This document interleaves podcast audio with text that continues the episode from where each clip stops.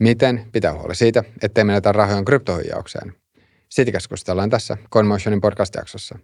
Mun nimi on Rami Kurma ja vieraana on Patrick Elias Johansson. Ohjelman tarjoaa coinmotion.fi. Tänään puhutaan kryptohuijauksesta, mutta voisin ihan alkuun vielä kysyä, että mikä alun perin on saanut sut kiinnostumaan kryptoalasta? No vaikea sanoa, mikä se yksi yksittäinen juttu oli, mikä sai mut kiinnostumaan, mutta 2013 mä oon ensimmäiset bitcoinini hankkinut. Tietenkin ajatuksena silloin oli ruveta bitcoin treidaajaksi ja tehdä megabakseja sillä, sillä rahalla, mutta tota, sitten se on tässä vuosien varrella vähän jalostunut, että mitä noiden kryptojen kanssa haluaa tehdä. Sulla on itse asiassa aika mielenkiintoinen tausta, että sä oot nykyisin lohkoketjualalla töissä, mutta sen lisäksi sä oot myös ollut KRPllä, eli keskusrikospoliisilla. Kyllä, kyllä, just näin. Eli äh, oikeiksessa, kun olin lakia lukemassa, niin silloin, silloin mietin, että, että jos pystyisi jotenkin yhdistää mun oman kiinnostukseni kryptoihin ja lohkoketjuteknologiaan jotenkin siihen juridiikkaan, niin siitä voisi saada niin kuin mielenkiintoisen, mielenkiintoisen urapolun, jos näin voisi sanoa. Ja sitten sit tosiaan kirjoitin mun, mun lopputyön aiheesta virtuaalivaluutat, virtuaalivarat ja laki virtuaalivaluutan tarjoajista, missä sitten katoin tätä lakia ja virtuaalivaluuttoja rahanpesussa ja, ja tämmöisessä. Sitten valmistumisen jälkeen mä kerkesin hetken aikaa olla Ernst Youngilla niin kuin kryptolohkoketjukonsulttina, juristina, kunnes sitten päädyin tosiaan keskusrikospoliisille, missä kerkesin toimia semmoisen vajaan kaksi ja puoli vuotta johtavana virtuaalivaluutta-asiantuntijana rahanpesun selvittelykeskuksessa. Mm. Näin. No, right. Tuliko sulla kuinka paljon sitten siellä KRPL tämmöisiä kryptohuijauksia vastaan? Tuli tosi paljon, että oikeastaan silloin kun mä siellä aloitin 2020 alkuvuonna, niin olihan KRPllä jo jonkun aikaa tehty noita mutta niiden määrä kasvaa koko ajan tosi paljon ja, ja niihin keisseihin, mitä sinne sitten niinku tulee – niin siellä on ihan laidasta laitaan kaikenlaisia keissejä, mistä tietenkin huijaukset on yksi osa sitä ikään kuin palettia, mitä siellä päästiin näkemään. Mm, aivan. No mutta nyt jos puhutaan sitten kryptohuijauksesta, niin ehkä tähän alkuun voisi vielä määritellä sen, että mikä oikeastaan on kryptohuijaus. Että mikä, mikä tekee kryptohuijauksesta huijauksen ja millä tavalla kryptohuijaukset sitten eroaa vai eroaako muista tämmöisestä ihan perinteisistä ää, rahohuijauksista? Joo, toi on, toi on hyvä kysymys, että mikä tekee huijauksesta nimenomaan kryptohuijauksen.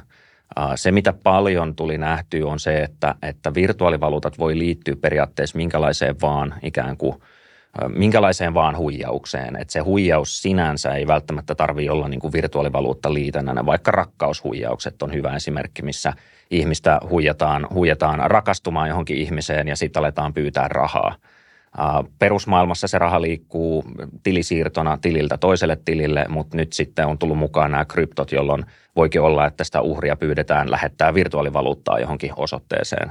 No silloinhan kysymyksessä olisi niin kuin rakkaushuijaus, mutta mihin liittyy virtuaalivaluutta taas sit siinä mielessä, että se raha liikkuu virtuaalivaluuttana. Että tämmöiset perus, perushuijaukset, mihin on krypto tullut mukaan, niitä nähdään tosi paljon. Mutta sitten on myös ikään kuin nimenomaan – kryptohuijauksia, missä se huijauksen ikään kuin tarina perustuu jo siihen, että nyt on joku uusi virtuaalivaluutta tai joku uusi IKO tai jotain, jotain muuta semmoista, että se krypto on nimenomaan se narratiivin ydin. No nyt kuinka äh, yleisiä kryptohuijaukset tällä hetkellä on tai kuinka paljon niitä tapahtuu tai että jos jollain tavalla katsoo niitä trendejä, niin onko siitä jotain sellaista, mitä voisi sanoa? Joo, äh, erilaisten arvioiden mukaan äh, kryptohuijaukset tai erilaiset niin kuin skämmit, niin on oikeastaan ehkä se isoin ähm, osa siitä kaikesta niin kuin rikollisesta rahasta, mitä tuolla kryptomaailmassa liikkuu, niin, niin iso osa siitä on peräisin nimenomaan huijauksista, oli se sitten minkälaista huijausta tahansa. Mä sanoisin, että nuo huijaukset on ehkä jopa se isoin ongelma äh, koko niin kuin krypto, kryptoskenessä, jos sitä katsoo niin kuin rikostorjunnalliselta näkökulmalta, niin, niin silloin ne huijaukset on siellä tosi vahvasti edustettuna, että niitä tapahtuu paljon, niissä liikkuu paljon, paljon fyrkkaa ja, ja niitä niin kuin tulee koko ajan erilaisia, erilaisia huijauksia lisää. Ja oliko se niin, oliko se niin että Suomessakin nyt ö, niiden määrä on, tai tämmöisten niin kryptohuijauksien määrä on tuplaantunut nyt tässä sitten vuosittain? Kryptoihin liittyvät rikosilmoitukset tuplaantuu about joka vuosi, ainakin sen perusteella, mitä mä nyt muutamalta vuodelta kerettiin katsoa dataa, niin, niin joka vuosi oli se sitten mikä tahansa rikos, mihin liittyy krypto, niin, niin tällaisten kryptorikosten määrä kasvaa, kasvaa niin kuin tuplautuen joka vuosi. Se, mikä osuus niistä on sitten nimenomaan huijauksia, niin siihen mulla nyt ei ole mitään niin kuin suoraa lukua antaa. Mutta tuo niin kuin hihasta ravistettuna ja sen perusteella, mitä itse on niin kuin keissejä ollut ratkomassa, niin huijaukset on tosi iso osa siitä, mitä täällä Suomessakin tehdään ja mitä nähdään. Kuinka paljon rikosilmoitusten kohdalla voi olla kysymys siitä, että, tai nimenomaan näiden niin kuin kasvaneiden rikosilmoitusten kohdalla on olla kyse siitä, että tietoisuus lisääntyy, että tämmöisiä huijauksia ylipäänsä tapahtuu ja kuinka paljon sitten taas siitä, että ihan niin absoluuttisestikin sitten tapahtuu enemmän? Mä uskon, että se, että tietoisuus ylipäätään virtuaalivaluutoista kasvaa huimaa vauhtia – ihmiset ottaa kryptoja enenevissä määrin käyttöön, joko kokeillakseen tai lähtee sijoittamaan niihin tai mitä ikinä. Että käyttäjämääräthän kryptomaailmassa kasvaa koko ajan niin melkoista tahtia. Ja koska sinne tulee koko ajan lisää ihmisiä mukaan, niin sitten se ihmisten ymmärryksen ja tietoisuuden taso näissä asioissa kanssa vaihtelee, mikä tarjoaa sitten tietenkin rosvoille tai huijareille ikään kuin lisää potentiaalisia uhreja – että kyllä mä näkisin, että se, että, että mitä enemmän näitä otetaan käyttöön, mitä useampi näihin lähtee mukaan, niin, niin sen enemmän siellä on sitten myös niitä targetteja potentiaalisille huijareille tai rikollisille. Se, että tuleeko sen myötä myös lisää ikään kuin kryptorikollisia tai kryptohuijareita, niin on, on vaikea sanoa.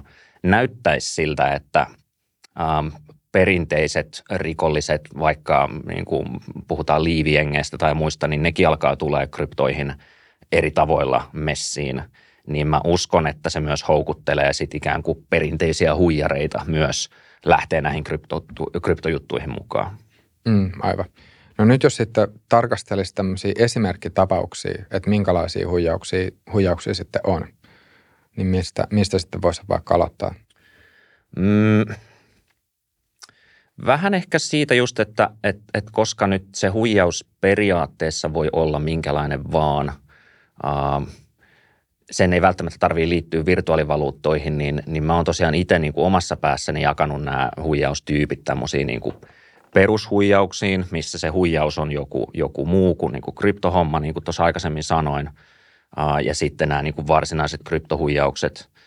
Esimerkkinä niin kuin vaikka tämmöinen, mm, en nyt voi tietenkään puhua niin kuin oikeilla nimillä tai, tai näin, mutta, mutta yksi keissi oli tämmöinen, missä siis suomalainen nainen – häneen oli sosiaalisessa mediassa ottanut yhteyttä tämmöinen amerikkalainen lääkäri, joka on, on USAn asevoimissa palvelee ja oli muistaakseni Afrikassa jollain komennuksella. Ja tota, tämä nainen, nainen sitten viestittelyn aikana ihastui ja, ja rakastukin tähän henkilöön ja heillä oli paljon viestien vaihtoa, kunnes jossakin vaiheessa sitten, koska tämä henkilö oli nyt siellä Afrikassa ja siellä tämä maksuinfra ja, ja nämä järjestelmät ei toimi niin hyvin – niin hän jotain syytä, mä en muista mikä se ensimmäinen, ensimmäinen keissi oli, missä hän pyysi tätä suomalaista naista lähettää sitten hänelle rahaa. Mutta siinä, siinä nimenomaan sitten se nainen, nainen lähetti ensin, ensin tilisiirrolla rahaa jonnekin päin ulkomaita uskoakseen, että, että ne päätyy tälle amerikkalaiselle lääkärille, joka tietenkin maksaa ne sitten myöhemmin, myöhemmin takaisin, kun nyt maksuyhteydet alkaa taas toimimaan tai muuta – Sitten siinä tuli erilaisia niin kuin lisäjuttuja, että hei nyt tarvitsisi rahaa siihen tai tarvitsisi rahaa tähän ja, ja nyt ne tilisiirrot ei menekään läpi. Ja, ja siinä vaiheessa, kun tilisiirrot ei enää mennyt läpi, niin sitten tuli nämä niin kuin virtuaalivaluutat mukaan siihen, siihen kuvioon. Eli tämä lääkäri pyysi tätä suomalaista naista, että, että hei, että avaa, avaa tili johonkin, johonkin vaihtopalveluun – mikä tahansa kryptopalvelu, missä sä saat euroilla ostettua vaikka bitcoineja ja sitten lähetä ne bitcoinit mulle tänne, niin sitten mä saan ne nopeasti ja helposti ja varmasti, että, että kun ei näistä afrikkalaisista pankeista voi oikein tietää tai näin. Mutta tämä oli niinku hyvin, hyvin tyypillinen tämmöinen rakkaushuijaus, missä, missä nimenomaan sillä niin kuin – rakkauden varjolla äh, sitten keksittiin erilaisia syitä, että miksi nyt tarvitaan rahaa tässä maassa ja, ja siihen on tietenkin loputtomasti erilaisia selityksiä, että miksi sun pitää nyt lähettää mulle fyrkkaa. Ja sitten kun henkilö haluaa uskoa siihen toisen vilpittömyyteen ja, ja, haluaa uskoa siihen, että, että nyt mä oon löytänyt jonkun, jonkun ihanan ihmisen ja se vaan tarvii nyt vähän fyrkkaa, niin, niin sitten sitä helposti tulee lähetettyä sitä, oli se sitten euroissa tai, tai bitcoineissa. Mutta tämmöisiä on, on tosi paljon. Niitä tulee vuosittain siis niin kuin joitakin tuhansia Suomessa niin kuin joka vuosi, mistä sitten lähtee rahaa vaihtelevia määriä satasista tuhansiin kymppitonneihin eurossa tai, tai bitcoineissa. Mutta esimerkiksi tämmöinen. Mitkä voisi olla semmoisia vaaranmerkkejä, että, mil, tai että miten, miten tämmöisen tapauksen sitten pystyisi tunnistamaan. Että, että sanotaan näin, että jos, jos nyt miettii sitten vaikka, että lähipiirissä olisi joku ihminen, joka kertoo, että, että nyt, on, nyt on sitten löytänyt elämänsä, elämänsä rakkauden sitten sosiaalisen median avulla, niin niin, no koskaanhan sitä ei voi tietää, että, että onko siellä sitten oikeasti se elämänsä rakkaus vai, vai onko se sitten huijari kyseessä. Mun mielestä mm, siinä vaiheessa, kun pitäisi siirtää rahaa jonnekin, niin, niin sit pitäisi kyllä kysyä, että, että onko tämä varmasti ihan legitti homma. Että joo, siinä yleensä mun mielestä raja menee, että, että kun aletaan kysyä rahaa, oli se syy sitten periaatteessa mikä tahansa, että nyt tarvii rahaa siihen tai tähän – niin siinä vaiheessa pitäisi kyllä sitten alkaa, alkaa varmistua siitä, että onko tämä ihminen oikeasti olemassa ja, ja kenelle mä sitä rahaa nyt on oikeasti siirtämässä ja, ja mitä tarkoitusta varten. Et, et niitä huijauksia on niin loputtomasti erilaisia eri variaatioita, että millä sua voidaan huijata. Mutta niissä on kuitenkin aina päätavoitteena saada sulta fyrkkaa.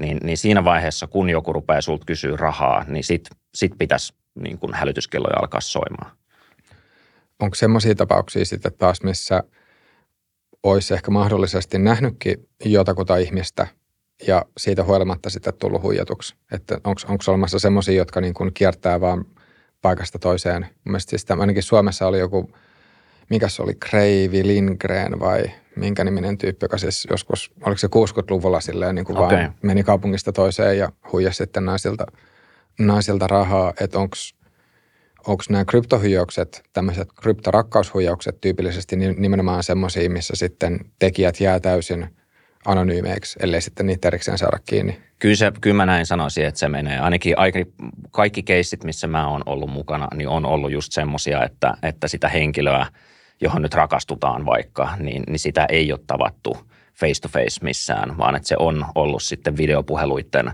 maksimissaan videopuheluiden tasolla, että on niitäkin, missä rahaa on lähetetty jo pelkästään niin kuin kuvien vaihdon jälkeen tai tämmöisissä. Tietenkään niissä ei välttämättä ole kauhean isoja summia liikkunut.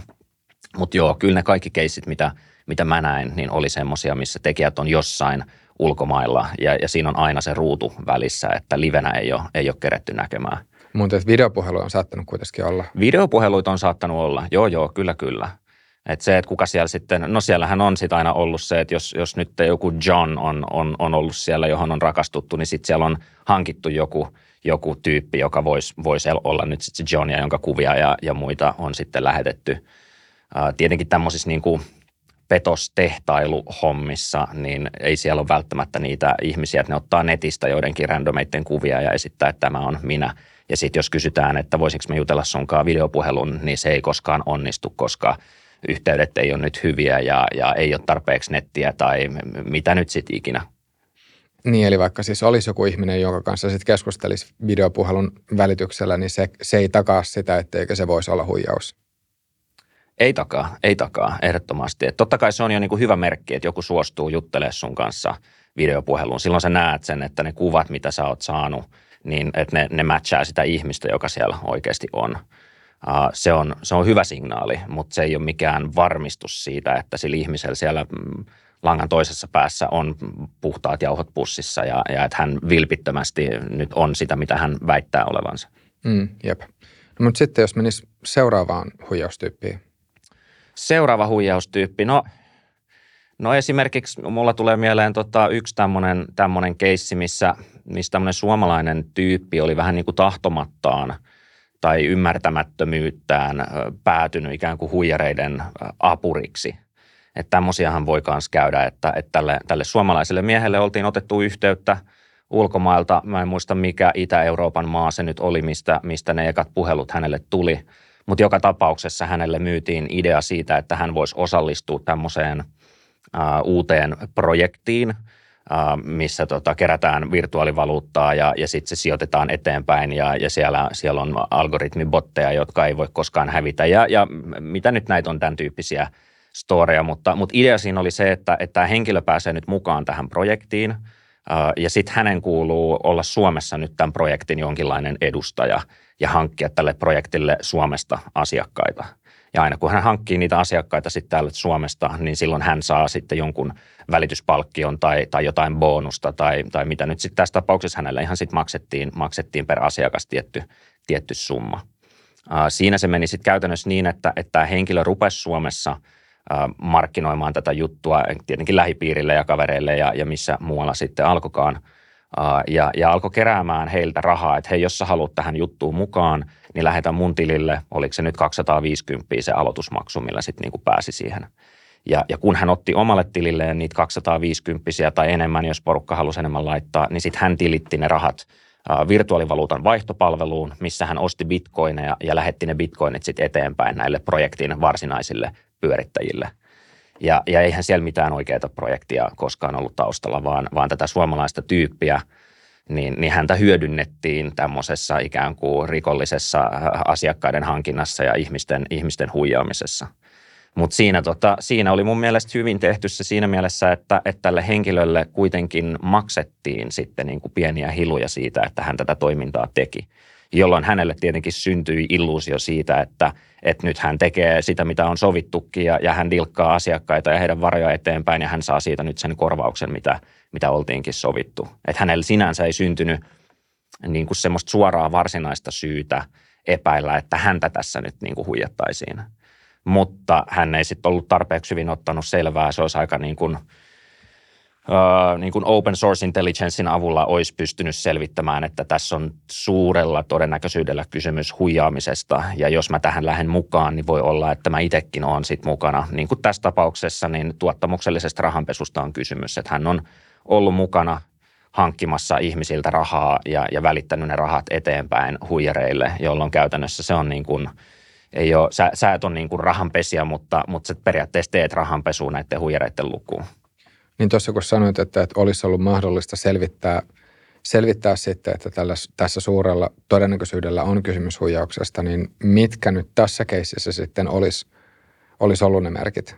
No siinä oli muutamat firmat, minkä kautta nämä, nämä huijarit oli sitä niin kuin lähestynyt, että hei meillä on tämmöinen firma, meillä on tommoinen firma ja, ja näiden kautta me nyt operoidaan tätä, tätä palvelua – pelkästään se, että, että googletti nämä firmat ja, ja niiden niin kuin katsoi, että missä nämä firmat on. Tietenkin ne oli rekisteröity veroparatiisimaihin ää, ja niiden firmojen niin kuin toimihenkilöt, niin niistä ei löytynyt käytännössä mitään tietoa yhtään mistään. Ni, niin se on jo heti vähän semmoinen, että että okei, haluanko mä mukaan bisnekseen, missä, missä tota näistä pyörittäjistä ei, ei löydy mitään tietoa ja nämä firmat operoi niin kuin veroparatiisimaista – No eihän se tarkoita sitä, että on, tämä on automaattisesti huijausta, mutta tota, mut, mut siinä vaiheessa voisi alkaa jo vähän skeptisyyden taso nousemaan, että, että onko tämä nyt ihan, ihan fine.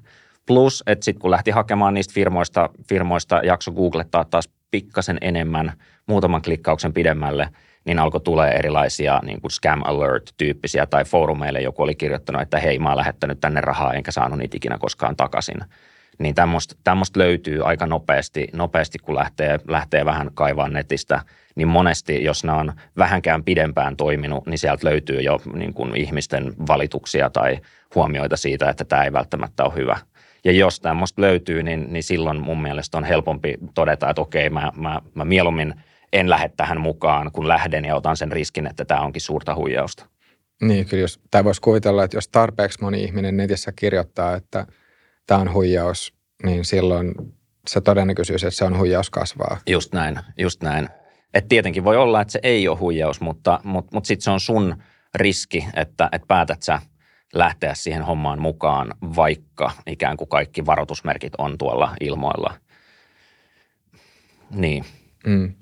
Muistatko että minkälainen sitten taas tämän projektin nettisivu oli? Tai siis nehän oli hieno. Nehän, niillähän on, on monesti näissä huijauksissa, ää, noilla huijareilla on tosi sliikit ja, ja hyvännäköiset nettisivut, että ne näyttää kyllä niin kuin professional-sijoitustyypeiltä ja, ja on, on hienoa grafiikkaa ja kuvia ja animaatiota ja, ja yleensä joku, joku niin kuin hienon kuunnollinen Financial Group-nimi tai jotain muuta vastaavaa. Et niillä, oli, niillä oli hyvännäköiset nettisivut, että et niin kuin päällepäin päin – nettisivuista ei voisi suoralta kädeltä sanoa, että tämä on jotain amatöörien huijausta, vaan että se oli ihan mikä tahansa joku niin kuin kansainvälisen sijoitusyhtiön sivut, että hyvin hy- hyvän näköistä. Onko mitään sellaista asiaa sitten taas, mikä olisi tyypillistä näiden huijareiden nettisivuille? Mitä voisi poimia? No mitä voisi ehkä poimia on se, että, että jos lähtee hakemaan sitten näiden firmojen yleensähän tämmöisillä sijoitusfirmoilla ja niin kuin brokerage-firmoilla ja muilla on nettisivuilla aina tosi tarkat terms of use – niin kuin käyttöehdot. Ja, ja siellä pitäisi yleensä aueta, että, että minne firma on rekisteröity ja, ja kaikki, kaikki niin kuin relevantti juridinen tieto, mitä pitää antaa, että ylipäätään tuommoista palvelua saa pyörittää, niin nämä yleensä puuttuu joko kokonaan tai sitten siellä on joku maininta, että, että ollaan rekisteröity Bahamalle tai Bermudalle tai jonnekin niin kuin tämmöiseen. Että, että sitten jos lähtee niin kuin sitä pientä printtiä just katsomaan, niin, niin sitä, sitä harvemmin siellä on – toisaalta ne on helppo copy sit myös jostain, jostain niin kuin mm, legittien toimijoiden sivuilta ja, ja sisällyttää sinne omaan, omaan fake-nettisivulle, että, että meillä on kaikki kanssa ihan kondiksessa ja välttämättä ei niin kuin mitään ole, että se on vaan tekstiä. Et sinänsä nettisivuilta on, on välillä tosi vaikea sanoa suoralta kädeltä, että joo, tämä on pakko olla huijareiden tai että tämä on, tämä on laillinen. Kyllä ne sen verran, sen verran taitavia on. Entä sitten taas, jos ajattelee vaikka sitä tiimiä, joka sitten on tämän projektin takana tai yrityksen takana, että, että kuinka usein, tai pystyykö sen perusteella sanomaan, että, että kuinka helposti sitten näistä tiimin jäsenistä löytyy julkisesti tietoa, esimerkiksi LinkedIn-profiileita tai Twitter-profiileita tai, tai näin? No jos on, jos on laillisesta toimijasta kysymys, niin silloin yleensä aina sä löydät just nimenomaan Twitteriä ja, ja vähintäänkin niin LinkedIn-profiilit, että keitä, kuka on founder ja kuka on CEO ja millä meriteillä tätä hommaa nyt pyöritetään. Koska jos sulla on puhtaat jauhot pussissa, niin totta kai sä haluat vakuuttaa sun asiakkaat siitä, että, että sä tiedät mitä sä teet ja sulla on, sulla on kokemusta tältä alalta ja sä haluat herättää sitä luottamusta. Tuossa me ollaan nähty, nähty tämmöisiä mm, feikki LinkedIn-profiileja, mitä, mitä sitten tehdään just nimenomaan, että koitetaan nyt vakuuttaa sut siitä, että me ollaan tosi kovia tyyppejä, me tiedetään, mitä me tehdään. Näissä on tyypillistä se, että otetaan Google-kuvahausta jonkun, jonkun naama, oli se sitten niin kuka tahansa, joku stock, stock-valokuva jonkun, jostain tyypistä, ja, ja sillä perustetaan niin kuin LinkedIn-profiili, minne sitten kirjoitetaan hyvinkin kattavat selitykset siitä, että täällä on 10, 15, 20 vuotta sijoitusalan kokemusta ja on ollut siellä ja on ollut täällä – kyllähän tuommoisen profiilin voi niin kuin periaatteessa kuka vaan käydä tekemässä. Ei, ei kukaan firmat niin kuin soittelee, että hei, sä väität, että sä oot ollut meillä duunissa ja et sä oikeasti täällä ollut. Että, että kyllä sä pystyt tarinoimaan LinkedIniin periaatteessa ihan mitä vaan. Mutta siinä sitten sit ollaan katsottukin, kun ollaan itse arvioitu jotain, jotain tota kryptoprojektia, että onko tämä huijaus vai onko tämä legitti juttu, niin ihan käänteisellä kuvahaulla, jos ottaa nyt vaikka sitten CEOn kuvan sieltä LinkedInistä ja laittaa sen Googlen käänteiseen kuvahakuun, niin jos sieltä tulee jotain stock footage sitä ja stock footage tätä, niin, niin sitten taas heti tietää, että okei, tämä on ihan, ihan tota kuvitteellinen profiili, eikä tämmöistä ihmistä oikeasti ole olemassakaan. Mm. Entä näkeekö taas sitten, tai että kuinka helppoa näistä profiileista, julkisista some, somellusten profiileista vaikka katsoa se, että kuinka pitkään ne profiilit on ollut olemassa? Tai että voiko, voiko sillä arvioida sitten kanssa? Mä en ole itse asiassa nyt mutta ihan varma, varma siitä, että, että näenkö mä nyt vaikka linkkarissa, että, että kuinka, ähm, milloin, no mä näen tietenkin omista tiedosta, että milloin mä oon joinannut LinkedIniin, mutta jos mä katson sun profiilia, niin, niin mä en ole ihan varma, että onko siellä missään semmoista kohtaa, missä lukee, että uh, been member since, since jotain. Um, ehkä tuolla on niin kuin hankala lähteä, lähteä harkomaan. Tietenkin jos on, on joku merkintä jossain, niin sehän on hyvä sitten, että on ollut vaikka viisi vuotta täällä olemassa versus, että tämä profiili on perustettu eilen.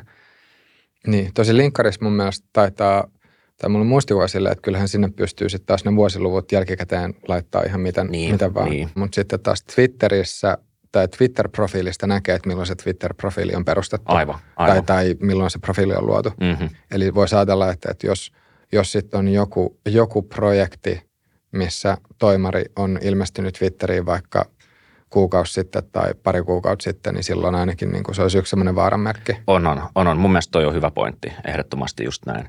Ja samoin niin kuin Instagram esimerkiksi on aika tyypillinen paikka, missä, missä näitä niin kuin huijauks, huijarit lähestyy sua, oli se sitten mikä tahansa taas se huijaus, niin, niin Instagrami on, on näissä kanssa edustettuna – ää, niin jos siellä katsoo, että henkilöllä ei juurikaan ole mitään valokuvia tai että se on niin kuin hyvin semmoinen tyhjän näköinen profiili, niin siinäkin voi taas sitten kysyä, että, että onko tämä profiili oikeasti jonkun ihmisen käytössä – Ähm, jos on, niin miksi täällä ei ole vaikka valokuvia juuri ollenkaan, tai, tai tota, jos on, niin ne on taas jotain, mitkä löytyy Googlesta, jotain stokki, stokkikuvia tai muuta. Et kyllähän se sitten kertoo, kertoo jotakin siitä, että et olisiko tämä profiili mahdollisesti perustettu nyt vaan jonkinlaisia yhteydenottoja varten. Joo, ja itse asiassa jos miettii ihan omalla kohdalla, niin ää, mun Instankin kautta on tullut aika monia tämmöisiä. Ne on, ne on siis kaikki semmoisia, niin että niitä ei koskaan lue mitenkään kauhean tarkasti, mutta se vaan niin näkee, että nyt on tullut viesti ja siellä mainitaan krypto tai, tai bitcoin tai jotain muuta, niin siis tietää, että se on autom- automaattisesti joku tämmöinen skämmi-juttu. Niin, noi pystyy, pystyy niin isolla volyymilla laittaa kopipasteessa saman, saman viestin vaikka kuinka monelle ihmiselle, että se ei yhtään yllätä mua, että et, et omassakin lähipiirissä on niin kuuluu ihmisiltä, ketkä saa kummallisia bitcoin tai crypto great investment opportunity yhteydenottoja, mitä, mitä niin kuin moninaisimmissa sosiaalisen median kanavissa, että se, se volyymi, millä noi puskee noit tuolta on niin, on niin valtava, että, että veikkaan, että melkein jokainen meistä tuntee jonkun, joka on saanut vähintäänkin tämmöisen niin kuin yhteydenoton jossain, jossain näissä kanavissa. Joo, ja Telegramissakin mun mielestä sehän välillä, välillä saattaa huomata silleen, että nyt on, nyt on sitten tota hetkellisesti jossain uudessa, mm-hmm. uudessa ryhmässä sitten, joka tota, jossa mainostetaan nyt jotain, jotain tämmöistä. Mutta mä en tiedä, että se on varmaan silleen, että, että sitten kun niitä on tullut tarpeeksi monta, niin siihen on jollain tavalla turtunut jo. Just näin, just näin, joo. Kyllä se itsekin, kun on, on – niin kauan pyörinyt netissä ja nähnyt niin kuin vaikka ja mitä mainostamista ja, ja nigerialaisprinssikirjeitä tullut ja, ja Gaddafin tytär lähetti mulle sähköpostia tuossa taanoin, että olisi nyt kultaharkkoja tuolla jossain holvissa ja nyt tarvitaan vaan vähän fyrkkaa, että ne saadaan sieltä ulos. Ja niin kuin kaikkea, kaikkea tätä on nähnyt niin paljon, että, että sille on jossain määrin turtunut ja, ja ehkä lähtee nykyään siitä olettamuksesta, että kukaan netissä ei – halua mulle antaa rahaa tai tarjota mulle jotain mielettömiä sijoitusmahdollisuuksia, vaan musta halutaan hyötyä tavalla tai toisella. Niin ja kyllä. se on vähän inhorealistinen niin kuin lähestymistapa siihen, että kaikki yrittää vaan niin kuin saada multa jotain, mutta, mutta samalla ainakin omalla kohdalla musta tuntuu, että se on ihan hyvä ohjenuora siihen, että et, et, et ei tuo voi oikein luottaa kehenkään ja aina joku haluaa hyötyä susta jotain. Mm, se on, mielestäni on, on, on tosi hyvä pointti, tai siis just miettiä, niin että mikä olisi – että jos, jos yrittää ajatella silleen rationaalisesti, että mikä olisi se todennäköisyys, että joku ihan täysin tuntematon ihminen haluaisi nyt just, haluaisi nyt just sitten antaa sulle rahaa tai haluaisi, että sä saat sitten kasvatettua omaa, omaa tota, tilipussia. Mm-hmm. Tai ja, ja, ja kans näissä niin kuin, ähm, mun mielestä yksi semmoinen niin kuin hyvä kysymys kanssa, että jos, jos olisi joku taho, joka nyt olisi sitten keksinyt tämmöisen, niin kuin, että nyt meillä on niin kuin ihan sika, niin kuin aivan tämmöinen ää, maaginen algoritmi, joka vaan tahoo rah- rahaa, niin miksi, miksi siitä sitten kerrottaisi muille? Tai siis to, toki siis, on, siis onhan, mä en sano sitä, etteikö olisi olemassa myös ihan siis niin kuin toimivia tämmöisiä niin kuin, ähm, tradeaus, äh, tradeaus-algoritmeja, jos, siis, jos miettii näin. tavallaan niin kuin vaikka sitten – että kyllähän siis niin kuin finanssimaailmassa niin niitä on ihan siis käytössä, Kyllä. käytössä niin kuin hedge fundit just hyödyntää näin, vaikka, vaikka mitä. Mutta joka tapauksessa, että mikä olisi, mikä olisi se todennäköisyys, että joku sitten taho vaan ihan randomisti lähestyisi jotain yksittäistä ihmistä sosiaalisessa mediassa, jos, jos sillä niin kuin oikeasti olisi tämmöinen, tämmöinen keino, jolla pystyy sitten, pystyy sitten niin kuin, lainausmerkeissä taikomaan lisää rahaa. Että mm-hmm. miksi, miksei olisi semmoinen salaisuus, mikä sitten vaan halutaan pitää itsellä. No mutta näillähän se usein aina perustuu siihen, että, että mä oon nyt tehnyt niin paljon rahaa, että, että mä en sitä enää tarvii ja nyt mä haluan auttaa sua pääsee tähän samaan pisteeseen, koska mä vaan haluan sulle hyvää. Mä haluan, mä haluan maailmalle ja kaikille vaan hyvää ja sen takia mä oon nyt valmis jakaa tämän mun sammon tai tämän mun kultaisen vasikan nyt niin kuin kaikille käyttöön, koska mä, mä oon jo oman, oman sliceni saanut tyyppisesti. Joo. Mutta se on jännä sitten, että, että onko ihmispsykologi- ihmispsykologiassa sitten vaan jotain semmoista, että tuon tyyppinen tarina valitettavasti sitten kerta toisensa jälkeen uppoaa.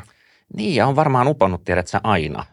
Että et ne huijauksen muodot on, on, on muuttunut, mutta, mutta aina me halutaan uskoa siihen, että nyt just mulla kävi ihan mieletön jägä ja, ja, ja tämmöistä ei normaalisti tapahdu, mutta nyt se tapahtuu mulle ja mun koko elämä tulee muuttuu – mun mielestä tämä nyt on täysin henkilökohtaista, mutta vähän niin kuin lottoaminen perustuu niin kuin samaan, että, että, että sä haluat uskoa siihen, että, että, että kun sä laitat sen euron tai kympin tai mitä laitatkaan tähän lottoon, niin, niin, niin sä voit saada sen 10 miljoonaa tai jotain, jotain ihan älytöntä. Se on niin kuin kutkuttava ajatus, että, että nyt se käy just mulle. Ja, ja musta tuntuu, että näissä erilaisissa huijauksissa oli se huijaus sitten mikä tahansa, niin on vähän sama, että sulle luodaan se fiilis, että, että sulla on käynyt nyt ihan mieletön mäihä. Tämmöistä ei normaalisti tapahdu, mutta nyt se tapahtuu ja tällä kertaa se tapahtui sulle ja tämä tulee muuttaa sun koko elämän ja kaikki sun unelmat, mitä sä oot halunnut, niin ne pystyy nyt toteutumaan, koska, koska nyt vaan kävi näin. Mm, joo. Kyllä mäkin haluaisin, että, että, että yhtäkkiä mä vaan heräisin joku aamu ja, ja jotain mahtavaa on tapahtunut ja, ja mun ei enää ikinä tarvii huolehtia rahasta ja mä saan, saan kaikki asiat, mitä mä oon, oon halunnut, niin sehän on loistava ajatus. Mm, joo, kyllä siinä varmaan voi just olla jotain, tai mun mielestä toi kuulostaa kauhean, kauhean semmoiselta jotenkin loogiselta, loogiselta psykologiselta selitykseltä. Ähm, itse asiassa tohon, tohon liittyen voisin kysyä sitä, että kuinka tyypillistä sitten taas tämmöisille kryptohuijauksille on se, että ensin annetaan vähän takaisin. Että jos miettii tämmöisiä vaikka niin kuin, ähm, sijoitus, tämmöisiä niin kuin huijaussijoituskerhoja, niin mun käsittääkseni se on mitenkään harvinaista, että sitten, sitten niin kuin aluksi saatettaisiin tilittää niitä lainausmerkeissä voittoja takaisin se, sen niin kuin, äh, sillä tarkoituksella, että, että sitten ihmiset saataisiin jotenkin uskomaan, että tämä tosiaan oikeasti toimii. Just näin. Mutta sitten jossain kohtaan tulee semmoisia vaikeuksia tai jotain, jotain selityksiä, että minkä takia ne nyt ei kannatakaan maksaa tätä eteenpäin ja sitten jossain vaiheessa niiden – lainausmerkeissä voittojen maksu sitten lakkaa kokonaan. Yep. Mutta tapahtuuko tätä kryptopuolella? Tapahtuu, tapahtuu. Uh, sitä vaikea sanoa, että kuinka niinku yleistä se on, mutta, mutta omissakin keisseissä, mitä on ollut, ollut ratkomassa tai selvittämässä, niin on, on ollut näitä tämmöisiä, että, että henkilö on huijattu johonkin, vaikka nyt sitten johonkin sijoituspalveluun mukaan ja, ja on myyty se idea siitä, että meillä on tämmöinen hieno treidausalusta ja, ja kun sä teet tänne accountin, niin sä saat täältä semmoisia sijoituskohteita, mitä ei mistään muualta saa ja, ja täällä on kryptot ja täällä on kaikki mahdollinen.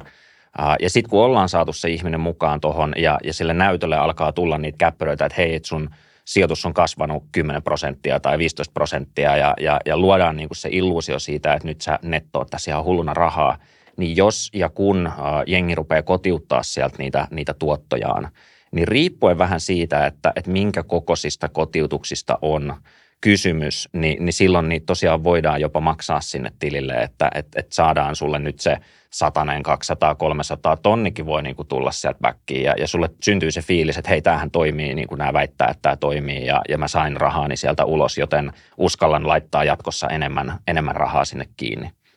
Mutta sitten kun se kotiutus on riittävän iso, että ne huijarit ei ole siitä valmis luopumaan, niin sitten tuleekin nämä kaikki lukemattomat tekosyyt siitä, että, että joo, rahoja ei nyt pysty kotiuttaa, koska meillä on nyt tämmöinen, häiriö tässä palvelussa tai, tai sun pitää maksaa joku prosessointikulu, mikä maksaa sitten näin ja näin paljon ja, ja nyt sitten nyt ne rahat onkin jumissa tuolla ja sun pitää maksaa vielä tämmöinen palvelumaksu ja vielä tämmöistä ja tuommoista. Siinä vaiheessa, kun henkilölle syntyy se halu kotiuttaa niitä tuottoja, niin yleensä ne huijarit tuntuu ajattelevan näin, että, että nyt tämä alkaa pääsee ehkä kärryille tästä huijauksesta, koska me ei haluta lähettää sille mitään rahoja takaisin, joten koitetaan repiä sieltä vielä viimeiset irti, mitä saadaan just kaikilla tämmöisillä ekstrapalvelumaksuilla ja niillä ja näillä ja noilla, ennen kuin se sitten paljastuu lopullisesti, että mitä rahoja me ei olla ikinä lähettämässä sille ihmiselle takaisin. Mm. Mutta kyllä siis saadaan ikään kuin pidennettyä sitä, sitä huijauksen elinkaarta, jos näin voi sanoa, että maksetaan sille ihmiselle vähän sen jotain takaisin, että, että se nimenomaan – tulee se kuva siitä, että tämä on ihan legitti palvelu ja tämä toimii niin kuin nämä väittääkin, että tämän kuuluu toimia. Jep. No mutta sitten äh, mennäänkö seuraavaan huijaustyyppiin? Joo, mitäköhän tota... No itse asiassa tämä on ihan hyvä, hyvä niin kuin, en tiedä tuliko tuossa aikaisemmin jo, mutta just näistä niin kuin sijoitushuijauksista, mitkä musta tuntuu, että on se niin kuin ehdottomasti isoin kategoria, mitä mekin KRPL nähtiin. Eli, eli sijoitushuijaukset, missä sulle – soitetaan tai lähetetään sähköpostia tai tulee just somessa se joku, joku yhteydenotto, missä on kysymys siitä, että nyt sulle tarjotaan jotain semmoista sijoitusmahdollisuutta, mihin sun ehdottomasti kannattaa lähteä mukaan. Ja, ja se voi olla joku, joku niin kuin uusi osake, mitä aikaisemmin ei ole saanut mistään, tai sitten joku uusi virtuaalivaluutta, mitä ei ole vielä aikaisemmin saatu mistään, tai, tai nyt tämän, tämän alustan ylläpitäjillä on tietoa jostain virtuaalivaluutasta, mitä muilla ei ole, ja, ja kun me hyödynnetään tätä tietoa tässä meidän markkinastrategiassa, niin me saadaan semmoisia tuottoja, mitä ei mistään muualta voi saada. Näitä nyt on niin kuin loputtomasti erilaisia variaatioita, että miten saadaan ihminen sijoittamaan johonkin, johonkin mikä se sitten ikinä onkaan. Mutta nämä kryptot on tullut näistä tosi, tosi, tosi paljon, paljon mukaan. Ja nämä on musta hemmetin nerokkaita, tai ne huijarit on tosi taitavia siinä, että, että ne just perustaa jonkun tämmöisen fund management companyn jonnekin, jonnekin veroparatiisisaareen, mistä ne sitä hommaa sitten pyörittää – ja sitten niillä on yleensä käytössä hemmetin hienot ja hyvännäköiset nettisivut ja joku tämmöinen sijoitusalusta, mihin ihan siis tehdään sitten accountti. Ja siellä sä pystyt ö, sijoittaa niitä sun varoja eri instrumentteihin ja siellä on reaaliaikaista dataa ja käppyröitä, mitkä nousee ja laskee. Ja se näyttää ihan, ihan niin kuin oikealta joltain Forex Exchange-palvelulta tai miltä tahansa. Et, et se näyttää, näyttää ihan just siltä, miltä, miltä oikeakin sijoitushomma näyttää sillä erolla, että se, että se koko alusta pyörii näiden huijareiden jostain omalta serveriltä, jolloin näillä huijareilla on täysi valta ja voima päättää, että mitä sä sillä ruudulla näet. Ja nyt sitten, kun sä sijoitat sinne sen aluksi, nämä on tyypillisesti joku 250, mitä, mitä nämä niin kuin maksaa, että sulla luodaan accountti ja sä saat ne sinne ja sä voit vähän, vähän kokeilla – niin sulle ilmestyy, kun sä lähetät sen 250 euroa tilisiirrolla tai bitcoineina tai millä tahansa, niin se ilmestyy sinne sun näytölle, sinne sun trading-alustalle. Siellä lukee, että, että funds available 250 euroa. Ja sitten sä voit kliksutella ja sijoittaa ne 250 euroa, mihin sä haluat. Jolloin sä pääset niin kuin oikeasti sijoittamaan ja kliksuttelee ja kattelee, miten ne kurssit siellä muuttuu. Mutta ei sulle koskaan käy selväksi, että, että kaikki ne käppyrät ja luvut, mitä siellä näkyy, niin ne on ihan, ihan manipuloituu niin kuin feikkikamaa ja se 250, mikä sulla on siellä näytön mukaan available, niin oikeasti se 250 on jo jossain huijareiden taskussa ihan, ihan jossain toisaalla. Et noi on, noi on tosi, uh, tosi taitavia nämä sijoitushuijarit ja, ja ne tekee tosi, tosi aidon näköisiä palveluita, mihin on tosi, tosi helppo, helppo retkahtaa just sen takia, että, että se näyttää niin, niin kovin vakuuttavalta kaikki. Ja mulla oli, mulla oli yksi keissi, missä yhdeltä vanhukselta, no hän oli muutenkin jo, jo sijoittanut pidemmän aikaa ja sillä oli iso, iso omaisuusmäärä muutenkin. Mutta se oli muutamassa, oliko se parissa vuodessa, niin sillä oli 7500 000 euroa. Se oli lähettänyt tämmöisiin – tai tämmöiseen tiettyyn, tiettyyn palveluun. Siinä oli useampia yrityksiä, jotka sitten välillä siellä oli omistajuus, kato vaihtunut ja, ja välillä kaikenlaisia niin kuin vipstaakkeja oli, oli siellä tapahtunut ja sen takia hän lähetti nyt tänne tilille ja katon 100 tonnia ja toiselle tilille 200 tonnia ja 50 tonnia sinne ja tänne. Että, tota, että miten ne huijarit sitten on keskenänsä siellä hiffannut, että hei meillä on nyt täällä niin kuin tyyppi, joka on valmis laittaa isoa rahaa, niin sitten siellä on varmaan eri, eri huijareille ja eri tyypeille sitä rahaa päätynyt. Mutta yhtä kaikki, täältä oli lähtenyt se 7500 tonnia sinne palveluun. Ja, ja siellä hän just mulle, sitten kun mä soitin hänelle ja, ja kerroin, että nyt on valitettavasti käynyt niin, että, että nämä kaikki rahat on, on mennyt ulkomaisille huijareille ja, ja tämä alusta, mitä sä käytät, niin tämä on, tämä on ihan feikkiä kaikki, niin eihän se sitä suostunut mitenkään uskomaan koska, koska hän näki, tässä ruudulla näki, että mulla on täällä, mulla on öljyfutureja ja, ja mulla on bitcoin-futureja ja mulla on, mulla on ethereumia ja, ja mulla on niin kuin kaikkea mahdollista täällä. Että tässä ne näkyy tässä näytöllä, että mitä sä höpötät, että et, et, et täällähän ne on. No, sitten me käytiin sitä juttua jonkun aikaa läpi ja, ja kehotin häntä pyytämään, että koitapa kotiuttaa sieltä vaikka kymppitonni. Että et katsotaan, mitä sitten tapahtuu. Totta kai mä halusin uskoa hänen puolestaan, että tämä on ihan vilpitöntä toimintaa, vaikka itse näin niin kuin kaukaa, että tämä on, tämä on mennyt huijareille ajat sitten. Ja kas kävikin niin, että, että kun hän sitten mun, mun puhelun jälkeen päätti pyytää tältä treidausfirmalta, että hän haluaisi nyt kotiuttaa kymppitonnin näitä tuottojaan, niin eihän se onnistunut, koska nyt ensin piti maksaa sitten joku viranomaisten palvelumaksu siellä ja, ja sen jälkeen piti ulkomaiselle verottajalle tilittää tuolla ja, ja sitten siitä varojen, varojen siirrosta piti joku, joku maksu vielä velottaa ja, ja joka näissä stepeissä hänen olisi pitänyt lähettää sinne lisää rahaa.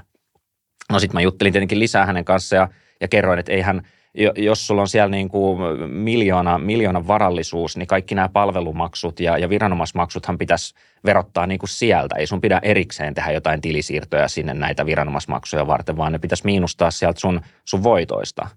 Mutta ei, ei, ei, ei suostunut mitenkään ja eihän sitten koskaan sieltä mitään rahoja saanut. Ja silloin hän sitten kanssa sen ymmärsi, että, että voi hemmetti, nyt oli, mennyt, nyt oli mennyt iso määrä fyrkkaa sinne kiinni. Mitkä voisi olla semmoisia taas sitten vaaranmerkkejä, että, tai että miten, miten ton tyyppisen jutun pystyy sitten tunnistamaan?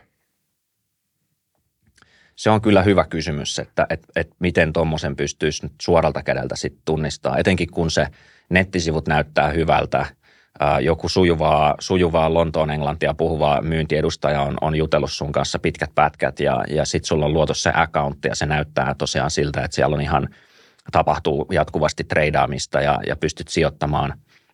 Vaikeahan siitä on, on niin kuin päällisinpäin sanoa, että tämä on huijausta. Et se yleensä ilmenee sitten taas niistä firmoista, koska sitä treidausalustaa ylläpitää joku firma. Se on nyt se fund management firma, jolle sä ne sun rahat lähetät niin, niin sitä firmaa, jos lähtee selvittää, että, että onko tämmöinen firma olemassa ja jos on, niin, niin mistä se firma operoi, keitä sitä, ketkä pyörittää sitä firmaa, keitä ne ihmiset on. Monesti se, se jälki loppuu niin kuin tosi lyhyen, että, että siinä missä laillisella jollain tradeausfirmalla, niin sä löydät niistä vaikka kuinka paljon tietoa monesta eri lähteestä. Mutta sitten sit näissä niin kuin näkyy, että – että okei, voi olla, että jostain Bahaman yritysrekisteristä löytyy, että, että tämmöinen firma on niin kuin perustettu ja rekisteröity. Voi olla, että se on ollut niin kuin vuoden tai puoli vuotta tai jotain niin kuin olemassa, se, olemassa se firma. Tämä on niin kuin heti semmoinen, että, että okei, että, että tämä on uusi firma ja se on taas tämmöisessä tietyn tyyppisessä maassa, niin vähän pitäisi nostaa sitä skeptisyyttä sitä kohtaan. Ja sitten jos ei löydy netistä mitään uutisia tai mitään, tiedät sä Financial Times-juttuja tai, tai mitään – ei niin kuin, jos sitä tietoa ei juurikaan löydy tämmöisestä firmasta, joka väittää, että ne operoi jotain multibillion dollar marketplacea, niin, niin, niin kyllä se silloin mun äh, silmiin alkaa vaikuttaa aika, aika selkeältä, että tämä ei nyt välttämättä ole ihan sitä, mitä nämä väittää olevansa. Entä sitten taas, mitkä olisi semmoisia hälytyskelloja, tai että milloin hälytyskellojen pitäisi soida, jos lähipiirissä on joku ihminen, nyt sanotaan vaikka eläkkeellä oleva vanhempi joka sitten on löytänyt tämmöisen sijoituskohteen? No noissahan on paljon noissa keisseissä, missä mä oon ollut, eihän me voida niin kuin kieltää ketään tekemästä rahoillaan, mitä hän haluaa. Et, et jos, jos nyt niin kuin tässä tapauksessa, missä oli tämä 7,5 tonnia lähtenyt, niin, niin nehän oli hänen omia rahoja ja hänellä on niin kuin täysi ö, valta päättää, mitä niillä rahoilla tehdään. Ja jos hän nyt kaikista varoituksista huolimatta haluaa ne rahansa sinne lähettää, niin ei siinä ole kauheasti sitten mitä, mitä niin kuin tehdä. Tietenkin niin kuin toivoisi, että, että ihmiset tekisivät noita asioita perustuen ra- rationaaliseen riskiarvioon ja siihen, että, että onko tässä nyt niin kuin kaikki, kaikki seikat on katsottu ja otettu huomioon ja sitten on tehty se informoitu päätös, että joo, kyllä tähän kannattaa lähteä – mutta monesti, monesti ne päätökset tehdään sitten kyllä semmoisella tunteella, että tämä nyt vaan kuulosti niin hyvältä. Ja se John, joka mulle soitti sieltä Briteistä, niin se oli niin hyvän kuulonen tyyppi ja se kyllä tietää, että mistä se puhuu, että kyllä mä haluan, haluan niin kuin häneen luottaa. Niin, niin en tiedä vastasko tämä nyt yhtään sun kysymykseen, tuli vähän tällaista aj- ajatuksen virtaa, mutta... Niitä siis, äh, joo, äh, ehkä vielä sitä, sitä just jotenkin, että jos on, tai onko mahdollista, tun, onko mahdollista tunnistaa semmoinen ihminen, joka on just retkahtamaisillaan tämmöiseen sijoitushuijaukseen. Tai silleen, että on just vähän niin kuin jo ehkä vähän pistänyt, vähän saattanut pistää rahaa, mutta on riski, että saattaisi pistää vielä enemmän. Jos nyt, jos nyt ajattelee silleen vaikka omaa lähipiiriä tai, tai silleen vaikka just, just semmoista esimerkkiä, että, että olisi, olisi sitten vaikka omat, omasta vanhemmasta tai omasta mm-hmm. lähi, lähisukulaisesta kysymys. No oikeastaan mun mielestä olisi niin sitten tämmöisissä hyvä aina käydä läpi ikään kuin se tarina, että, että mistä, kuka suhun on ottanut yhteyttä, miten se on ottanut suhun yhteyttä, mihin sä oot nyt oikeastaan sijoittamassa, mitä sulle on, on yritetään tässä niin kuin myydä, mitä, mitä sä saat tästä vastineeksi. Näiden juttujen niin kuin kysyminen ja läpikäynti sen, sen nyt vaikka oman isoisän kanssa olisi hyvä. Ja sitten sit kun itse saa isoisältä ne tiedot, että, että mitä tässä on niin kuin tapahtunut – niin sitten vaikka lähtee itse selvittelemään, että onko näitä ihmisiä olemassa tai onko näitä firmoja olemassa. Ja monesti näissä etenkin niin kuin vanhusten, vanhusten huijauksissa niin tuntuu, että niissä on aina kova kiire. Että et luodaan niinku semmoinen aikapaine sille ihmiselle, että hei, että et meillä on sulle nyt ihan mieletön tarjous. Ja, ja jos et sä nyt lähde tähän hommaan heti mukaan, niin huomenna on jo ihan liian myöhäistä, että et nyt nopeasti pitäisi saada tähän, koska nyt kurssit on nousussa tai, tai tämä launchataan nyt tänään iltapäivällä tai, tai mitä ikinä. Että luodaan semmoinen kova aikapaine. Joku soittaa jostain ulkomailta, on kova kiire saada nyt rahaa sisään, koska tämä chanssi on niin uniikki ja, ja, ja mahtava – Niin jos, jos tämmöisiä on siinä niin kuin mukana, niin, niin sitten kyllä sille isoiselle kannattaisi sanoa, että, että hold your horses, älä vielä lähde yhtään mihinkään ennen kuin vähän katsotaan tarkemmin, että, että mistä tässä on oikeasti kysymys. Mutta silti, jos se isoisä nyt kokee, että, että ei, kun hän nyt on haluaa ja, ja pakko saada lähettää, niin, niin tota, en tiedä, pitäisikö sitten jotain edunvalvonta-asioita miettiä vai, vai tota, todeta sitten vaan, että no kukin saa rahoillaan tehdä mitä haluaa. Hmm. Mutta yksi sellainen asia, mikä, mikä sitten erottaa tämän tyyppisen sijoitushuijauksen taas siitä, mitä sanoit aikaisemmin, ää, siitä, siitä tapauksesta, missä sitten oli, oli tämä henkilö kerännyt muilta rahaa, niin voi sanoa, että tämmöisessä, ää, tämmöisessä tota, en tiedä voiko sanoa perinteisessä sijoitushuijauksessa, niin se suurin riski on se, että just sitten häviää ne rahat. Mitä, Suurin mitä... riski on jo ehdottomasti siinä, että, että rahat, rahat häviää. Niitä on valitettavia, ikäviä esimerkkejä siitä, että, että ihmiselle myydään niin hyvä tarina, ja jos ihmiselle ei ole välttämättä ihan kauheasti omaisuutta, niin sitten kehotetaan ottaa lainaa. Ja, ja näitä on keissejä mullakin ollut, missä on otettu lainaa, tiedät sä, eri pikavippiyhtiöiltä niin paljon kuin saa niin kuin eri firmoilta nopeasti kerralla, että on raavittu kasaan joku 3, 4, 500 tonnia niin kuin vaan pikavipeillä. Koska on uskottu niin vahvasti siihen, että tämä on ihan, tämä on, tämä, tässä ei voi hävitä, tämähän on niin kuin nerokas juttu, että nyt kun mä isken nämä rahat tonne kiinni, ne tulee tuplaantumaan kuukaudessa, sit mä maksan mun lainat pois ja, ja sit mä pystyn tekemään nämä rahoilla, mitä mä haluan niin, niin niitä keissejä on, missä, missä sitten kaikki rahat menetetään, ne on, ne on jo kaukana jossain ulkomailla monissa ihme import-export holding komppanyissa ja, ja niitä rahoja ei koskaan tulla saamaan takaisin. Ja, ja sit sä oot täällä Suomessa, sun, sun koko omaisuus on mennyt ja sä oot kaiken lisäksi vielä satoi tuhansia velkaa. Niin, niin näitä, näitä on ja, ja mua aina huolestuttaa sit se, että kun tuommoiseen tilanteeseen päätyy, ettei vaan tekisi jotain, jotain peruuttamatonta. Eli semmoinen, että jos joku lähipiiristä, lähipiiristä puhuu, puhuu siihen malliin, että, että nyt, on, nyt on niin hyvä juttu, että tämän takia kannattaa ottaa lainaa, niin silloin se on, se on semmoinen selkeä vaaranmerkki. Mun mielestä se on. Mun mielestä se on. Ei, mun mielestä ei pitäisi ottaa lainaa, että voi sijoittaa kryptoihin.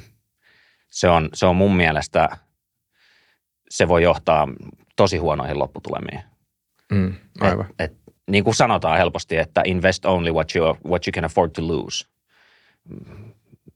Toisaalta, jos, jos sulle nyt ottaa joku, joku puheinen tyyppi yhteyttä ja, ja myy sulle tarinan, joka on uskottava ja kuulostaa hyvältä ja on, on algoritmeja ja on, on, ei voi hävitä ja, ja kaikki tämä, ja sä haluat uskoa siihen, että sun elämä tosiaan voi muuttua sormia napsauttamalla, kun nyt sulla kävi kerrankin hyvä tsägä, niin, niin mä ymmärrän sen, että miksi, miksi noihin mennään – mutta, tota, mutta se, se, on hurjaa ja, ja pelottavaa, että jengi on valmis ottaa tosiaan niin kuin lainoja sitä varten, että, että ne haluaa lähteä tuohon uhkapeliin mukaan.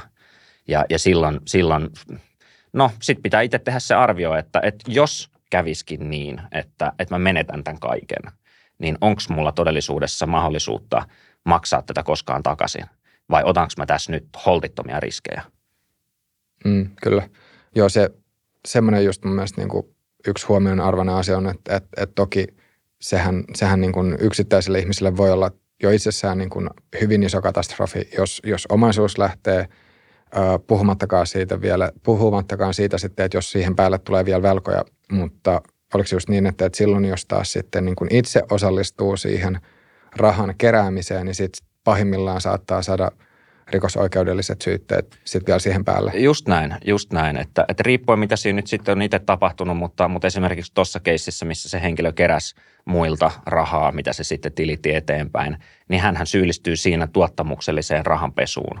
Eli, eli silloin voi olla, että sulle tulee niiden velkojen ja, ja kaiken muun ikävän lisäksi niin, niin vielä rikossyytteet siihen päälle, että sä oot itse ollut sitten jollain tavalla tässä, tässä mukana – totta kai sun pitää sitten voida näyttää, että, että, että mikä se sun ä, tietoisuus ikään kuin on ollut, ollut siinä, että sua on huijattu siinä ja oot koko ajan toiminut hyvässä uskossa, niin, niin sitten se on niin kuin oikeuden, oikeuden kysymys, että, että tuomitaanko sua mistään. Mutta, mutta helposti siinä voi syyllistyä tahtomattaan ja ymmärtämättään tuottamukselliseen rahanpesuun, tämmöisenä niin sanottuna rahamuulina ä, olemiseen – ja sitten on pakko myös nostaa sekin esille, että nyt jos ja kun äh, sut saadaan johonkin tämmöiseen huijaukseen mukaan, niin monesti sä menetät, tai sä luovutat näille huijareille sun verkkopankkitunnukset ja, ja sä lähetät niille passikopion itsestäsi ja sun nimet ja osoitetiedot ja kaikki tämmöiset, millä ne sitten se accountti avataan sinne sijoituspalveluun.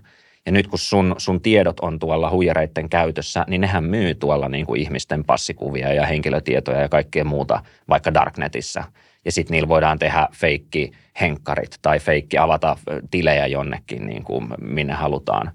Et niitäkin on näkynyt, että, että jonkun suomalaisen ähm, Matti Meikäläisen tiedot tulee yhtäkkiä ulkomailta liittyä johonkin jäätävään huumekartellitutkintaan – ja sitten herää kysymys, että hetkinen, että miksi, miksi Matti Meikäläisen nimi, nimi ja naama on täällä jossain niin kuin huumekartellin holding companyn johdossa. Ja, ja sitten sit kun selvitellään asiaa, niin, niin tosiaan sehän on niin kuin, henkilö on täysin tiedoton siitä, että, että hänen nimeä tai naamaa käytetään tällä lailla, mutta, mutta siellä se vaan nyt sitten on merkattu tämän tai ton yhtiön johtajaksi tai muuta vastaavaa. Et siinä, on, siinä on monta ikävää, ikävää seikkaa, jos, jos joutuu huijatuksi. Et, et sen lisäksi, että sulta lähtee rahat – sulta lähtee sun tiedot ja niitä tietoja voidaan käyttää sitten sit muissa rikollisissa hommissa ja sä voit vielä saada sitten sen rikossyytteen siitä, että sä oot vaikka nyt ollut sitten mukana, mukana siinä rahanpesuhommassa, vaikka et itse sitä tajuaisi. Pitäisikö tuon herättää, tai pitäisikö tuossa kohtaa soida hälytyskellot sitten, jos, jos sitten joku tämmöinen palvelu pyytää, pyytää sitten esimerkiksi passi, passikuvaa tai, tai muuta? No to, periaatteessa ei, koska nythän jos mä haluaisin avata mihin tahansa kryptofirmaan, mihin tahansa legittiin kryptofirmaan haluaisin tota accountin avata, niin asiakkaan tunnistautuminenhan tulee siinä aina, eli tämä KYC, Know Your Customer, missä, missä edellytetään sitä, että sä lähetät selfien itsestäsi ja, ja kuvan sun passista tai ajokortista tai, tai jostain muusta.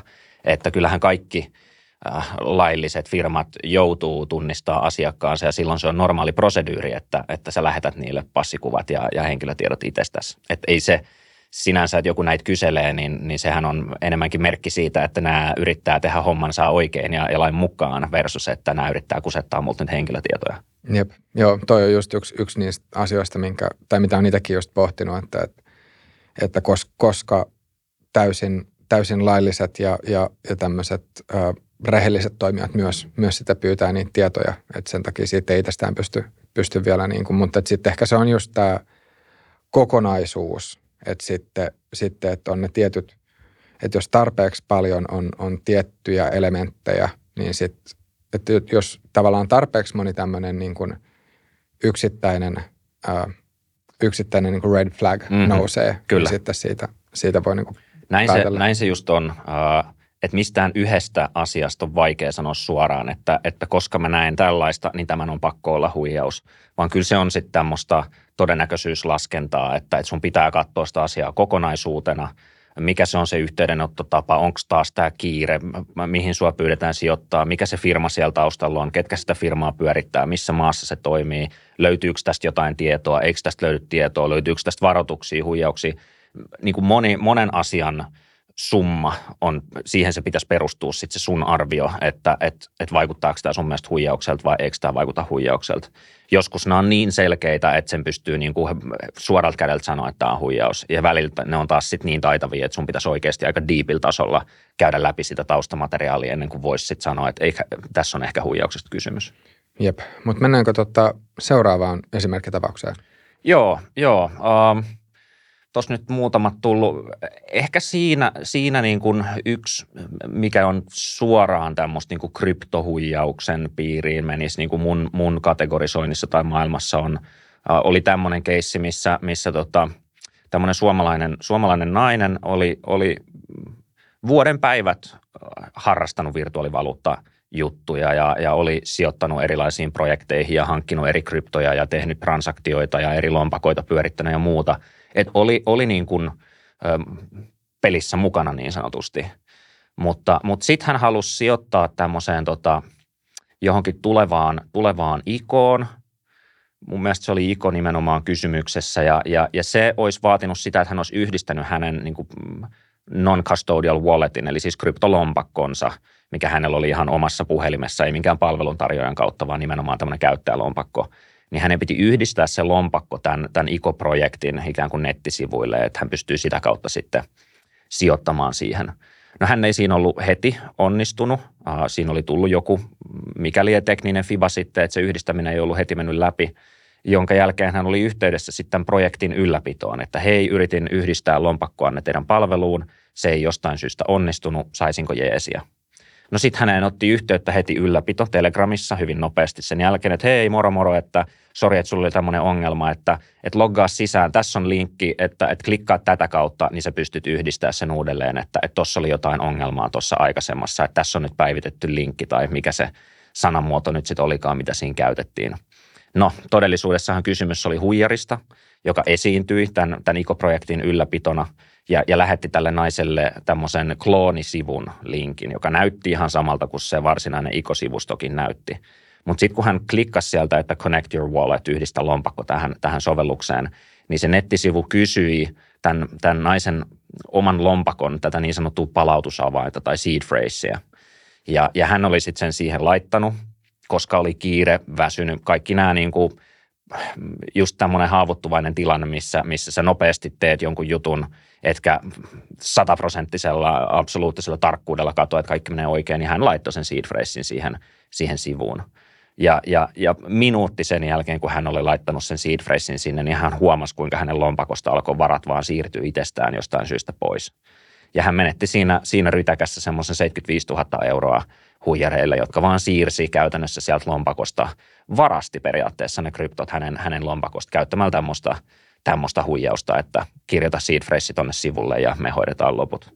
Eli toisin sanoen sitä lompakon seed phrasea ikinä ei pitäisi antaa. Ikinä Mitenkään. ei pitäisi antaa, joo. Siitähän, siitähän se lähtee, että, että seed phrasea ei koskaan jaeta. Voi olla syitä, miksi sä haluat jakaa sen, jakaa sen vaikka säilytystä varten jonnekin turvaan tai, tai, tai jotain tilanteita, missä voi olla järkevää se jakaa. Mutta lähtökohtahan on, että sitä ei koskaan saa jakaa kenellekään eikä minnekään. Viimeisimpänä mihinkään, mihinkään nettisivuun, mikä kysyy, että what's your seed phrase, niin, niin ei pitäisi. Mutta tilanteita ja ihmisiä on, on niin paljon, että et, et noihinkin voi sitten haksahtaa. Etenkin jos se, joka pyytää sua nyt sen seed phrasein antaa, on sun mielestä luotettava ja, ja no. Niin, koska siis jos, jos taas sitten on – luomassa uutta Metamask-lompakkoa esimerkiksi asentaa vaikka käyttöjärjestelmän uudestaan ja sitten, sitten sen mukana asentaa selaimen uudestaan, niin silloinhan, jos nyt haluaa käyttää sitä samaa lompakkoa, mikä on aikaisemmin ollut käytössä, niin silloinhan sen seed phrasein sinne joutuu laittamaan. Just näin. Ö, mutta sitten taas kysymys on kuitenkin siitä, että se on se, on se sama sovellus. Kyllä. Sama sovellus sitten. mutta miten, miten jos nyt olisi joku ihminen, joka sitten on vähän kokemattomampi noiden tai, tai näiden lompakoiden käytön suhteen, niin minkälaisia ohjeita voisi antaa? No ehkä se nyrkkisääntö, mikä nyt tulikin jo tuossa sanottu, mutta sitä ei koskaan voi korostaa liikaa, että sitä, sitä palautusavainta tai seed phrasea ei tulisi koskaan kenellekään jakaa. Niitä välillähän sitä kutsutaan, eikö se saattaa olla joku tämmöinen secret phrase? Tai... Secret phrase, joo. Se on, se on vähän harmi, että sille ei ole semmoista yhtä, yhtä termiä, mitä käytettäisiin aina kaikkialla – Suomessa me ollaan omaksuttu termi palautusavaimet ja, ja oikeudessa puhutaan palautusavaimista, niin se tulee itsellä niin kuin selkärangasta, että palautusavaimia ei saa jakaa, mutta, mutta joo, tarkoittain seed phrase, secret recovery phrase tai millä termillä se nyt sitten kulkeekaan.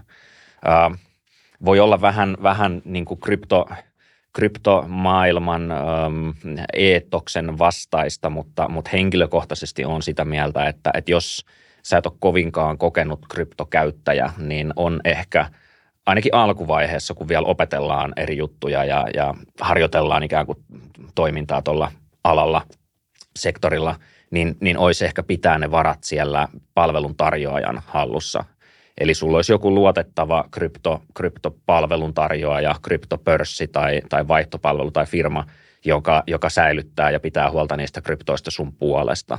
Koska silloin on aina olemassa sitten se, että, että, että jos – jotain ihmeellistä tapahtuu, niin sä voit soittaa sen firman asiakaspalveluun ja sanoa, että hei, miksi tämä meni nyt näin tai mitä tässä nyt tapahtuu. Jos jotain ikävää tapahtuu, niin, niin sillä firmalla on vakuutukset ja, ja korvausvelvollisuus, jos ne vaikka hakkeroidaan tai muuta. Että se riski siitä, että et, et menetetään ne varat joko huijauksen takia tai sitten jonkun hölmön teknisen virheen takia, niin se, se mahdollisuus siihen kasvaa siinä vaiheessa, kun sä otat ne kryptot sieltä palveluntarjoajan palvelusta ulos sinne sun omaan lompakkoon. Että kyllä mä, mä tohdin väittää, että jos on, on, on aloittelija kryptohommissa, niin silloin turvallisempaa on pitää ne kryptot siellä palveluntarjoajan holvissa.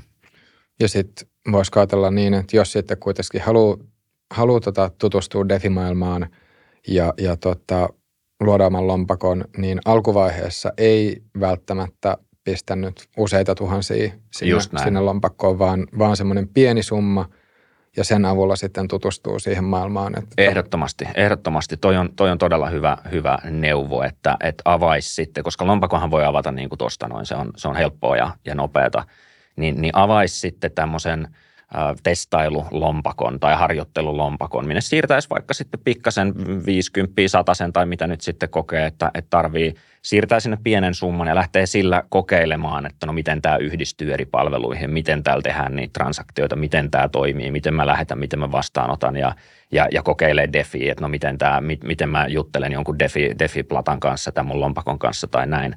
Että et semmoinen – semmoinen nimenomaan pikkuharjoittelu semmoisilla pikkusummilla, että vaikka nyt jotain menisi, menisi pieleen tai menettäisit pääsyn niihin varoihin, niin puhutaan jostain kympeistä, niin, niin se, olisi, se olisi tosi hyvä, jos, jos jaksaisi lähteä sillä tekemään. Sen sijaan, että sä laitat heti ne niin kymppitonnit sinne liikkeelle ja sitten ihmettelet, että voi hemmetti, nyt ne, nyt ne jäi lukkoon jonnekin.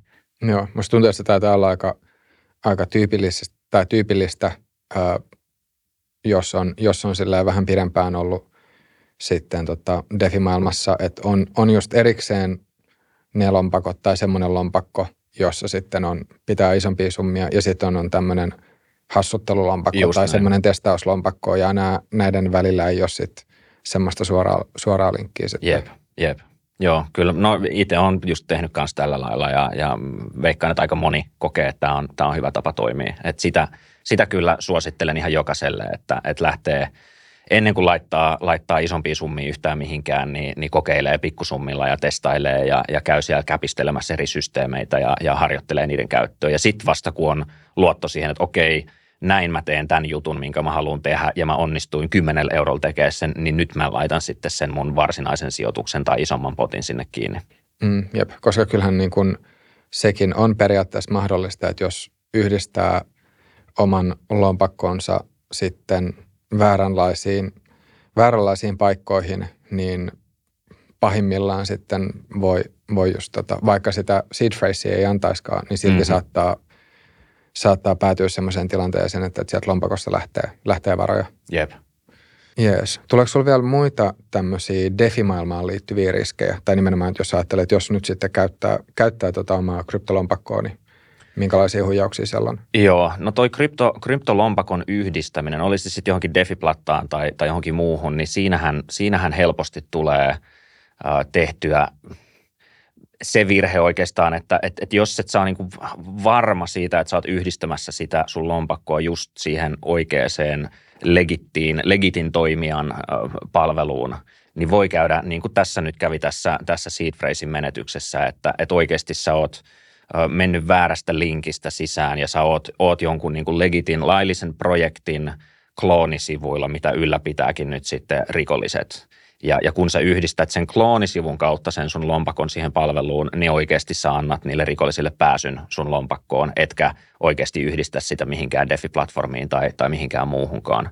Et siinä kannattaa olla just sen takia, että kun oikein osaa tehdä niin, kuin niin – niin aidon näköisiä kopioita noista laillisista projekteista, että et, et se, että sä katot, että onko se urli nyt varmasti oikein ja että, että siellä ei ole jotain pientä mm, kirjain, kirjaineroa, että iso i onkin L, korvattu L tai jotain muuta niin kuin tällaista hyvin, hyvin pientä, niin niiden kanssa pitää olla, olla tosi tarkkana ja, ja käyttää kaikki niitä keinoja, mitä nyt itse keksii, että sä voit varmistua siitä, että tämä sivusto – ja, ja tämä, mihin mä oon nyt mun wallettiin yhdistämässä, niin on oikeasti se, mihin sä oot sitä yhdistämässä, eikä taitavasti tehty klooni. Mun mielestä tuossa esimerkiksi semmoinen yksi hyvä, hyvä tapa on se, että koskaan niille projekteille ei mene linkkien kautta, vaan aina, aina tota, siis itse kirjoittaa osoitteen, tai oikeastaan ehkä vielä, vielä parempi on se, että itse kirjoittaa sen osoitteen yhden kerran, ja sitten kun tietää, että on varmasti oikealla sivulla, niin sitten tekee – bookmarksin kirjanmerkin, tai joo, just tästä, näin, jolloin, just näin. ja sitten, että menee sinne projektiin ainoastaan vain niiden omien kirjanmerkkien kautta. Kyllä. No mun mielestä Nordea suosittelee tota, omassa verkkopankissa on ainakin tullut, että, että tota, että käytä, käytä kirjanmerkkiä, että kun sä oot kerran käyttänyt sitä oikeaa urlia, niin, niin tee siitä sitten kirjanmerkkiä ja kirjaudu sitten sinne sisälle sen, sen kautta. Sen sijaan, että sä aina googletat vaikka nyt sitten Nordea verkkopankkia ja klikkaat sitä ekaa tulosta, mikä siihen tulee, mikä voi hyvin olla maksettu, maksettu mainos, jonka joku, joku huijari on maksanut, että se saa sen sinne ykköseksi. Niin just, just näin. Jeps. Mutta joo, ähm, tässä on aika hyvä paketti nyt tullut. Voisiko jonkunnäköisen yhteenvedon tai tiivistelmän nyt vielä, vielä sitten pest, äh, pistää nyt, että jos miettii nimenomaan tämmöisen yksittäisen käyttäjän kannalta, että, että millä tavalla näitä kryptohuijauksia voi tunnistaa ja miten, miten niiltä sitten voi välttyä? Joo, tietenkään mitään niin kuin kaiken, kattavaa, kaiken kattavaa ohjekirjaa ei ole olemassa, mutta, mutta mun mielestä tässä keskustelussa on paljon tullut nyt hyviä, hyviä pointteja siitä. Vähän taas on inhorealistinen, mutta, mutta kehotan suhtautumaan kaikkeen netissä skeptisyydellä, etenkin jos kysymys on sun rahoista – ja, ja siitä, että sua, sä haluat sijoittaa johonkin tai, tai joku pyytää sulta rahaa, niin, niin aina niin kuin se skeptisyys namiskan voi kääntää niin kuin täysille. ja se tarkoittaa sitten ihan niin kuin käytännössä sitä, että et ota selvää siitä, että et kenen kanssa sä asioit. ota selvää, jos siellä on joku firma tai ihmisiä, niin kuin yleensä näissä aina on, niin, niin ota selvää siitä firmasta, ota selvää niistä ihmisistä, löytyykö niistä tietoja – jos löytyy, niin mitä tietoja. Jos, jos ei löydy, niin se on heti hyvä merkki siitä, että tässä ei välttämättä, että nämä, nämä voi olla kuvitteellisia. Eli periaatteessa se tausta, taustaselvityksen tekemisen merkitys on, on aina, aina suuri. Ja koskaan ei ole niin kiire, että nyt pitäisi heti tältä istumalta tämän puhelun jälkeen alkaa lähettelemään mitään rahaa yhtään mihinkään. Se on taktiikka, mitä nuo huijarit käyttää, että ne luo sulle sen – kuvitteellisen paineen, että jos et sä nyt lähetä rahaa, niin, niin sit, sit sä et ikinä tule saamaan mitään. Semmoista, kiirettä ei koskaan pitäisi olla. Uh, ja sitten sit just niinku tämä tää niinku tarkkuus, että katsot, että onko se nettisivu, missä sä nyt oot, niin, niin onko se urli oikein ja, vai onko se, näyttääkö se niinku, että sitä on, siellä on joku pieni merkki, merkki laitettu väärin tai, tai muuta tämmöistä vastaavaa. Uh, siinä ehkä siitä, että miten, miten niin kuin voi tunnistaa, on, on noin, mitä äsken tuossa mainitsin. Sitten jos sattuisi käymään niin, että, että epäilet, että sä oot jo tullut, tullut huijatuksi ja sä oot jo lähettänyt, lähettänyt rahaa jonnekin, niin, niin mun mielestä aina kannattaa tehdä, vaikka se osoittautuisikin perättömäksi jutuksi, niin se rikosilmoitus kannattaisi silti tehdä heti, koska mitä nopeammin nämä asiat tulee poliisin tietoon, sen nopeammin me päästään niiden varojen jäljille – ja parhaissa tai hyvissä tapauksissa ollaan saatu pysäytettyä varoja ennen kuin ne on kerennyt menee liian pitkälle ja ollaan saatu niitä palautettua isojakin summia takaisin niiden hu- huijauksen uhrille. Että se rikosilmoituksen teko pitäisi olla, olla niin nopea vaan kuin mahdollista. Et mitä pidempään siinä kestää sen tekemisessä, niin sen kauemmas ne rahat myös kerkeää. Ja tietenkin myös sitten samalla kun se rikosilmoituksen tekee, niin, niin pankille, omalle pankille myös ilmoitus, että hei, laittakaa mun tili, tili jäihin, estäkää sen tilin käyttöä. Jos mahdollista, niin peruuttakaa jo tehdyt maksut, mitä on nyt tehty vaikka viimeisen tunnin tai vuorokauden tai näin aikana. Jeps, mutta hyvä. Musta tuntuu, että tähän on hyvä, hyvä tota lopettaa. Eli Patrick, aika paljon kiitoksia vierailusta. All right, kiitos paljon. Ja kiitos kaikille katsojille ja kuulijoille. Jos tykkäsit jaksosta, pistä peukkua. Ja jos haluat nähdä ja kuulla lisää kryptoaiheista kontenttia, ota ihmeessä CoinMotionin kanava tilaukseen. Ja me nähdään ja kuullaan taas seuraavassa CoinMotionin podcast-jaksossa.